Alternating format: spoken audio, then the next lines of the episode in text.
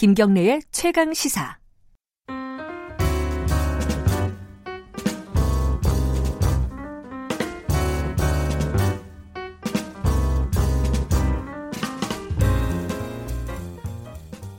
더 나은 미래를 위해 오늘의 정책을 고민하는 시간입니다. 김기식의 정책 이야기 식스센스 김기식 더 미래연구소 정책위원장 오늘도 함께 하십니다. 안녕하세요. 예, 안녕하세요. 네. 어, 좀 전에 긴급 속보가 도착했습니다. 미국 내셔널리그 사이 영상에서 유현진 선수가 못 받았다는 그런 가슴 아픈 사실을 아, 근데 환기시키십니까? 그게 아니라 디그롬이 받았는데 네. 네, 뭐 예상대로 받은 거죠. 근데 아시안 어, 출신 최초로 어 1위 표 1위 표? 그러니까 2위를 했다는 거죠 사이 영상에서 어, 2위를 했다는. 아, 대단합니다 그래도. 예, 예. 제 그러니까 네 경기 때문에 싸이 영상을 못 받은 거죠. 중간에 막판에 헤매는 바람에. 어, 굉장히, 굉장히 디테일하게 하시네요. 예, 유현진 선수 경기는 가능하면 보려고 노력 중입니다. 그렇군요. 저랑 좀 다르시군요. 자, 오늘은, 어, 오늘은 또 네이버 관련된 얘기를 갖고 오셨어요. 진짜 거의 모든 일의 전문가신데, 오늘은 또 이 포털 정책에 대해서. 이게 네이버 이게 뭐 청취자 여러분들이 생각에 네이버 얘기를 뭐 하려고 하냐 라디오에서 이렇게 생각할 수도 있지만은 요즘 뉴스나 검색 이런 걸 네이버나 뭐 다음 이런 포털 사이트 이용 안 하시는 분이 거의 드물죠. 그렇죠. SNS를 아무리 뭐 많이 네. 한다고 해도 한국에서는. 근데 네이버가 뉴스 서비스를 완전히 개편하기로 했습니다. 네. 이게 지금까지 그냥 이렇게 뉴스를 보고 언론사한테 그 돈을 준 거잖아요 음, 네, 네이버가. 네네네. 그거랑 방식이 달라지는 거예요. 이제 이번 네이버 발표는 크게 두 가지인데요. 하나는 네. 이제 언론사가 제공하는 그 소위 기사에 네. 대해서 대가를 지불하는 방식을 지금은 전재료 방식에서 음. 앞으로 그 기사에 달려 있는 광고 수익을 주는 방식으로 수익 구조 병 을 배분하는 방식을 다 바꾸겠다 이런 거 음. 하나고 또 하나는 네이버의 그 모바일 상에 있는 이 편집돼 있는 어떤 네. 이그 기사들이 나오는데요. 그 편집권을 완전히 언론사에게 넘겨주겠다. 이 두 가지 그러니까 음. 이번 발표의 핵심이라고 할 수 있습니다.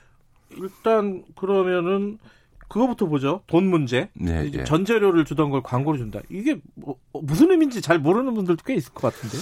사실은 이제 그 뭐 수익 구조의 변경 문제를 넘어서서 이게 네. 이제 그 이런 포탈 같은 그 이 인터넷 기업의 네. 이 수익 구조의 배분 문제에 관해서는 좀 근본적으로 짚어봐야 될 필요가 있는데 네.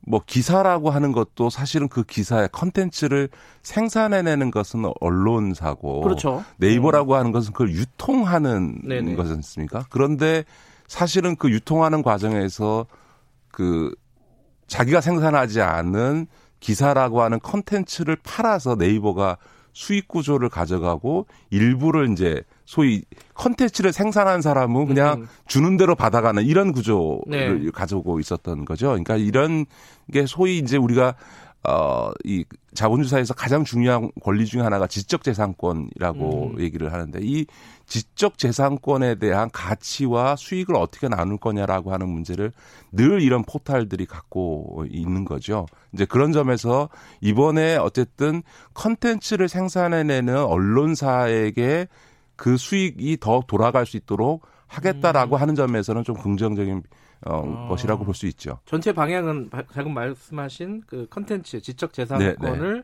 만든 사람들한테 더 많이 네, 돈을 네. 주겠다. 네, 네, 네. 아, 네. 그래요? 방향 그러니까 이제 지금은 이제 그 기사를 쓰는 대신에 전제료 형태로 네. 했던 거를 사실은 이 네이버에서 수익 구조라고 한 건 주로 이제 포탈에서는 광고 수익이지 예. 않습니까? 근데 그 광고 수익은 자기가 갖고 일부를 이렇게 주는 건데 음. 사실은 그 광고 수익이라고 하는 게 클릭 수에 의해서 이 광고의 단가가 움직여지는데 음. 예를 들어서 많이 보는 그 언론사에 있어서는 더 많은 광고 수익이 음. 나오면 그거를 그 기존에는 언론사가 못 가져가는데 이거는 언론사에 가져가게 한다라고 음. 하는 이런 의미를 갖고 있는 건데요.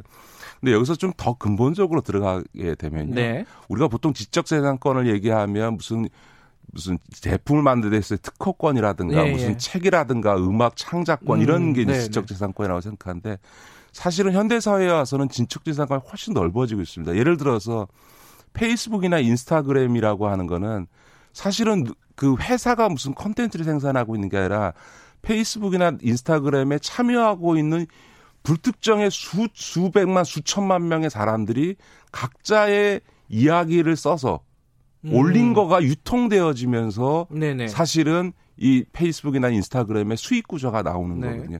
다시 말해서 이 네이버와 페이스북에는 참여하는 모두가 다 지적재산권 을 갖는 어. 그들이 사실은 거- 만들어내는 어. 컨텐츠라고 하는 것이 수익 구조의 기- 바- 바탕이 되는 거죠. 그런데 그 사실은 그 정보를 컨텐츠를 생산해내고 있는 참여자는 아무런 수익 배분을 받고 있지 못하고 그거는 오히려 아무 컨텐츠를 생산하지 않은 주주들이 그냥 음. 수익 구조를 가져가고 있는 이런 문제가 있는 거죠. 그러니까 다시 말해서 이런 이제 그 포탈이라든가 예를 들어서 네이버 같은 경우에도 지식인 이런 경우는 사실 그 답변을 일반 네이버 이용자들이 답변을 해주잖아요. 음, 네네. 그럼 이 네이버 이용자 답변해 줘서 만들어지는 지식 컨텐츠에 대해서 대가가 지불되지 않습니다. 그런데 그 아. 지식 컨텐츠를 팔아서 네. 네이버는 수익을 얻고 어, 있는 거죠. 그러니까 이런 이제 네트워크 사회, 인터넷 기업의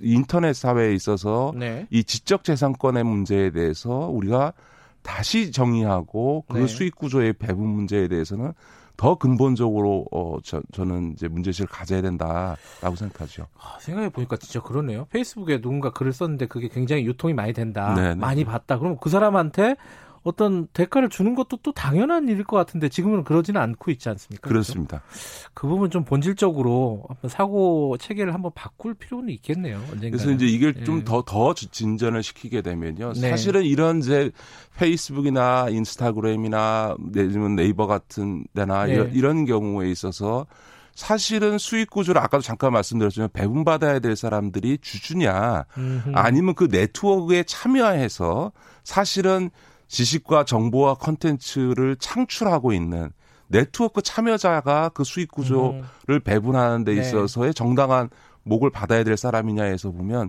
사실은 그 기업의 부라든가 부가가치를 생산하는 데 있어서 더 중요한 역할을 하고 있는 거는 네트워크의 음. 참여자인 거죠. 예. 그런 점에서 보면 이런 네트워크 기업에 있어서는 아예 그 네트워크 참여자에게 수익 구조를 분배하는 저는 이런 기업이 등장할 거라고 생각하고 네. 그게 앞으로 크게 성장할 가능성도 있다라고 저는 보죠. 그걸 제대로 대가를 지불하는 기업이 언젠간 또 나올 수가 있다. 예, 예, 아, 예, 예. 그거 한번 생각해 봐야겠는데. 사업 한번 해볼까요? 아니 그리고 이제 저는 이제 제가 정무위 할 때도 그런 얘기를 예. 그 저기 국회에 있, 의원으로 있으면서도 어 연구단체라든가 공정거래위원회나 네. 이런 데다가 이제 제가 어, 연구를 해봐라 장기적으로 이런 네. 얘기를 했습니다만 시- 아까 좀 계속 말씀드렸던 것처럼 이런 이제 소위 그 네트워크 플랫폼 기업에 있어서의 네. 어, 이 지적재산권 문제에 대해서는 우리가 좀 달리 네. 어, 접근해야 되고 국민들이 참여해서 네트워크에 참여자들이 참여해서 만들어내는 이 지적 재산권에 대해서 어떻게 재산적 가치를 부- 부여해 줄 거냐라고 네. 하는 문제도 네이버도 앞, 앞으로 계속 그 고민을 하게 될 겁니다. 아까 말씀하신 부분이 또 한 가지가 중요한 게 네이버의 언론 비슷한 편집권을 지금까지 갖고 있었잖아요. 네네. 물론 지금은 뭐 AI 인공지능이 한다고는 하지만 어쨌든 기사를 이렇게 셀렉션을 해가지고 네, 네, 이렇게 네. 앞- 바탕화면 맨 앞 표지에다가 딱 보여주잖아요. 이 기사를 봐라. 네, 네. 사실상 언론 아니냐? 근데 그걸 바꾼다고요 이제? 네, 네. 그러니까 이제 네이버 같은 경우에 끊임없이 논란이 되어 온게 예. 네이버가 이 언론사의 기사를 어떻게 배치하느냐에 의해서 사실은 국민들이 그 기사를 보기 때문에 편집권을 행사해 온 거고 예. 언론 기능에 있어서 편집권이라는 우리 김 기자 너무 잘 아십니다. 핵심적인 기능 그렇죠. 그것 때문에 죽고 사는 건데요. 뭐. 사실은 이제 예. 네이버가 언론사 아니냐. 그러면 네. 언론사로서의 규제를 받아야 된다라는 논란이 끊임없이 제기돼 왔고 그런 점에서 음. 네이버가 그런 편집권을 계속 그 포기해 왔습니다만 이번에는 아예 언론사에게 모든 편집권을 넘기겠다. 네. 이런 방향으로 어, 간 거죠. 음, 그러면은 어, 그런 어떤 기사들을 이렇게 selection 뭐라? 골라가지고 네, 네, 자기들이 이렇게 만든 그런 화면을 없애고 네, 네. 언론사한테 다 주겠다. 네, 네, 네. 예를 들어 뭐 KBS면 KBS 그러니까 알아서 편집해라. 아 그러면은 어, 포털 독자는 네, 네. 그 KBS에 들어가서 선택해서 들어가야 하는 거죠. 그 네이버에 들어가서 나오는 KBS 기사는 KBS가 편집한 기사죠. 아하. 그런데 이게 이제 지금에 비해서는 어, 전진되고 예. 진전된 아니긴 합니다만 저는 결론적으로 말씀드리면 네이버가 이 뉴스 기능을 저는 폐지해야 된다고 생각합니다. 그러니까 아예요? 예. 오. 그 저희가 독점의 문제를 이야기할 때 사실은 언론의 독점이야말로 가장 위험한 독점이지 네. 않습니까? 왜냐하면 네. 그 독점된 언론의 국민의 70%가 그 언론에 편집되어 있는 기사들, 기사 배치에 의해서 여론의 영향을 받는 건데 지금은 다른 그 어떤 언론사가 아니라 네이버가 사실상의 언론을 독점하고 있는 맞아요. 모두가 다 네이버를 통해서 음. 기사를 보고 있기 때문에 저는 이 독점의 폐해가 가장 극단화돼서 나타나고 있는 게 사실은 네이버의 이 언론 독점 문제라고 음. 좀 보여지고요. 그런 점에서 보면 이렇게 전 세계에서 포탈이 이런 뉴스를 편집해서 그 누가 편집하든 간에 이렇게 독점적인 언론 기능을 하고 있는 경우는 전 세계에서 우리 네이버밖에 없습니다. 구글은 안 하죠. 안 합니다. 예. 그냥 네, 구글에 들어가서 기사를 검색하면 그 검색된 기사가 뜰 뿐이지 네. 아예 뉴스 페이지를 만들어서 그 나라에 존재하는 모든 언론 기사를 다 담아내는 이런 식의 예, 뉴스 페이지 기능을 갖고 있지 않습니다. 이건 네이버만의 독특한 어, 음. 구조인데 이게 지금은 이제 언론을 독점하는 단계까지 지금 예. 와 있고 사실상은 어떤 의미에서 보면 기존의 언론사들이 네이버에 종속되는 형태로 나타나고 이미 종속이. 됐어요. 예. 된 거고요. 그다음에 예. 음. 언론 소비가 네이버를 통해서만 70% 이상 이루어진다라고 하는 거는 언론의 자유와 관련해서도 그렇고 정당한 민주사회에서의 여론 형성과 관련해서 매우 위협적인 상황으로 왔다. 저는 그런 점에서 네이버가 편집권을 음. 언론사에게 넘기는 수준을 넘어서서 뉴스 페이지 기능을 아예 폐지해야 된다. 그래서 각각의 언론사들이 각자 앱을 통해서 구독자를 만나서 뉴스를 자기가 만들어낸 컨텐츠를 유통하도록 하는 방식이 저는 바람직하다고 보는 거죠. 그러니까 말하자면 지금처럼 하지 않고 네이버가 개편한 방식은 뭐 KBS면 KBS, 뭐 뉴스타파면 뉴스타파 이런 채널을 만들어 가지고 그 방에서는 니들이 알아서 편집해라 네, 이건데 그런 것도 다 없애는 게 맞다. 지금 예, 김희지 예, 위원장께서 말씀하신 네, 거는 네, 네.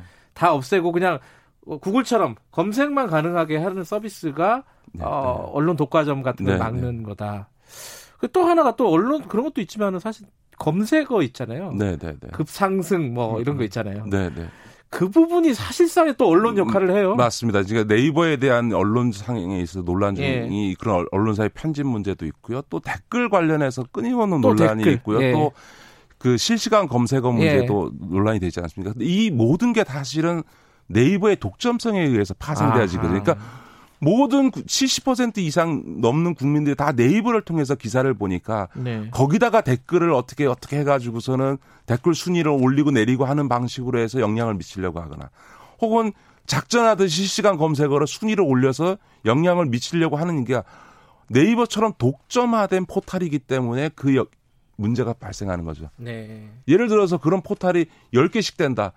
어디 한 군데 가가지고 그거 해봐야 별 영향력이 없는데 여기가 독점화되어 있기 때문에 그런 댓글 논란, 실시간 검색어 논란, 언론 편집 기능 논란이 계속 발생하는 거죠. 음. 저는 아예 그래, 그런 점에서 보면 네이버가 이번에 편집권을 넘기는다, 뭐 이런 것도 참 부분적이라고 생각하고 댓글과 관련해서도 개편하겠다고 얘기했는데 이것도 다 그런 독점성에서 파생하는 문제점을 고려한다면 다 부분적이고 표피적인 거다. 그럼 어떻게 해야 돼요? 좀 그런 점에서는 네. 뉴스 기능을 다 폐지해야 된다는 거죠. 뉴스 기능 폐지하고. 근데 독점은 뉴스 기능 말고라도 지금 네이버 자체가 네, 그, 네. 그 포털에서 포털 산업에서 독점을 갖고 있잖아요. 근데 좀- 이제 보- 검색 그 자체만 가지고는 사실은 독점이 문제가 되지는 않습니다. 아, 그래요? 이게 어. 쇼핑이라든가 어떤 비즈니스와 관련돼서 연결되어질 때 음. 네, 네. 문제가 발생하는 거죠. 예. 생각해 보면은 맛집 검색 이런 거 네이버에서 하잖아요. 네, 네, 네. 그거 다 광고로 다 연결돼 광고죠. 있지 않습니까? 네, 네, 네. 그런 거 보면 좀 폐해가 심각하긴 한데 그 뉴스 기능만 일단 폐지를 하는 게 어, 독점을 해체하는 어, 첫 번째 걸음이다 이렇게 네, 보면 네, 되나요? 네, 네. 음. 근데 놀려고 할까요 네, 네이버가? 저는 제가 알기로는 그 점 관련해서 네이버 내부에서도 논란이 있는 것으로 제가 알고 있고요. 그래요? 예, 그러니까 음. 실제로 이제 뉴스를 통해서 뉴스를 검색하고 뉴스를 보기 위해서 들어온 그 구- 참여자 네- 네이버 이용자를 이제 나중에 쇼핑이나 이런 걸로 연결하기 위해서 일종의 뉴스라는 게 좀 속되게 표현하면 미끼 상품 같은 미끼 정보 음. 같은 역할을 해주 해주는 건데 이제 더 이상 네이버가 이런 방식으로 가면 좀 곤란하지 않나 저는 음. 이런 생각을 갖고 있고요. 예를 들어서 네이버가 구글에는 이겼습니다. 근데 유튜브한테는 지금 밀리고 있고 네이버의 가장 큰 위기가 하면 유튜브거든요. 그러니까 한국에서요. 예. 한국에서. 예. 그런데 이 유튜브가 갖는 가장 큰 강점은 뭐냐면 네, 유튜브에 컨텐츠를 만드는 사람들은 참여하는 개개인들이거든요. 이 개개인들이 만들어내는 컨텐츠가 아, 사실은 네이버를 이기고 있고 그러네요. 근데 그럴 수 있는 이유 중에 뭐냐면 유튜버를 유튜버 수익 구조가 요즘 좋아지고 있지 않습니까? 유튜브에서 발생하는 광고 수익을 그 유튜버에게 나눠주니까 음. 아까 말씀드렸던 것처럼 네트워크의 참여자에게 수익 구조가 분배되는 구조를 유튜브가 만들어내고 있는 거예요. 음. 아 생각해보니까 그러네요. 예를 들어 블로그 같은 그렇죠. 거 운영을 하면은 광고 안 달면은 뭐 돈을 받을 수가 없잖아요. 그렇죠. 어, 그, 좀, 아, 지금까지 당연하다고 생각했던 게 또 당연하지 않을 수도 있겠다. 네. 이런 생각이 자, 그러면서 이 음. 유튜브가 그런 구조로 확장하고 발전하다 보니까 1인 매체들이 막 발전하게 되는 거예요. 사실은 음. 유튜버라는 게 1인 매체거든요. 예. 연예가 됐든 저, 이, 저 연예담 쪽이 됐든 정치 네. 쪽이 됐든 경제 쪽이 됐든 저는 이런 이런 형태로 분산화된 네트워크 구조로 가는 것이 맞다 이렇게 보는 거죠. 알겠습니다. 어, 생각의 발상의 전환을 한번 해볼 수 있는 자리가 아니었나 생각이 듭니다. 오늘 말씀 여기까지 듣겠습니다. 고맙습니다. 네, 고맙습니다. 김기식 더미래연구소 정책위원장이었고요. 지금 시각은 8시 46분입니다.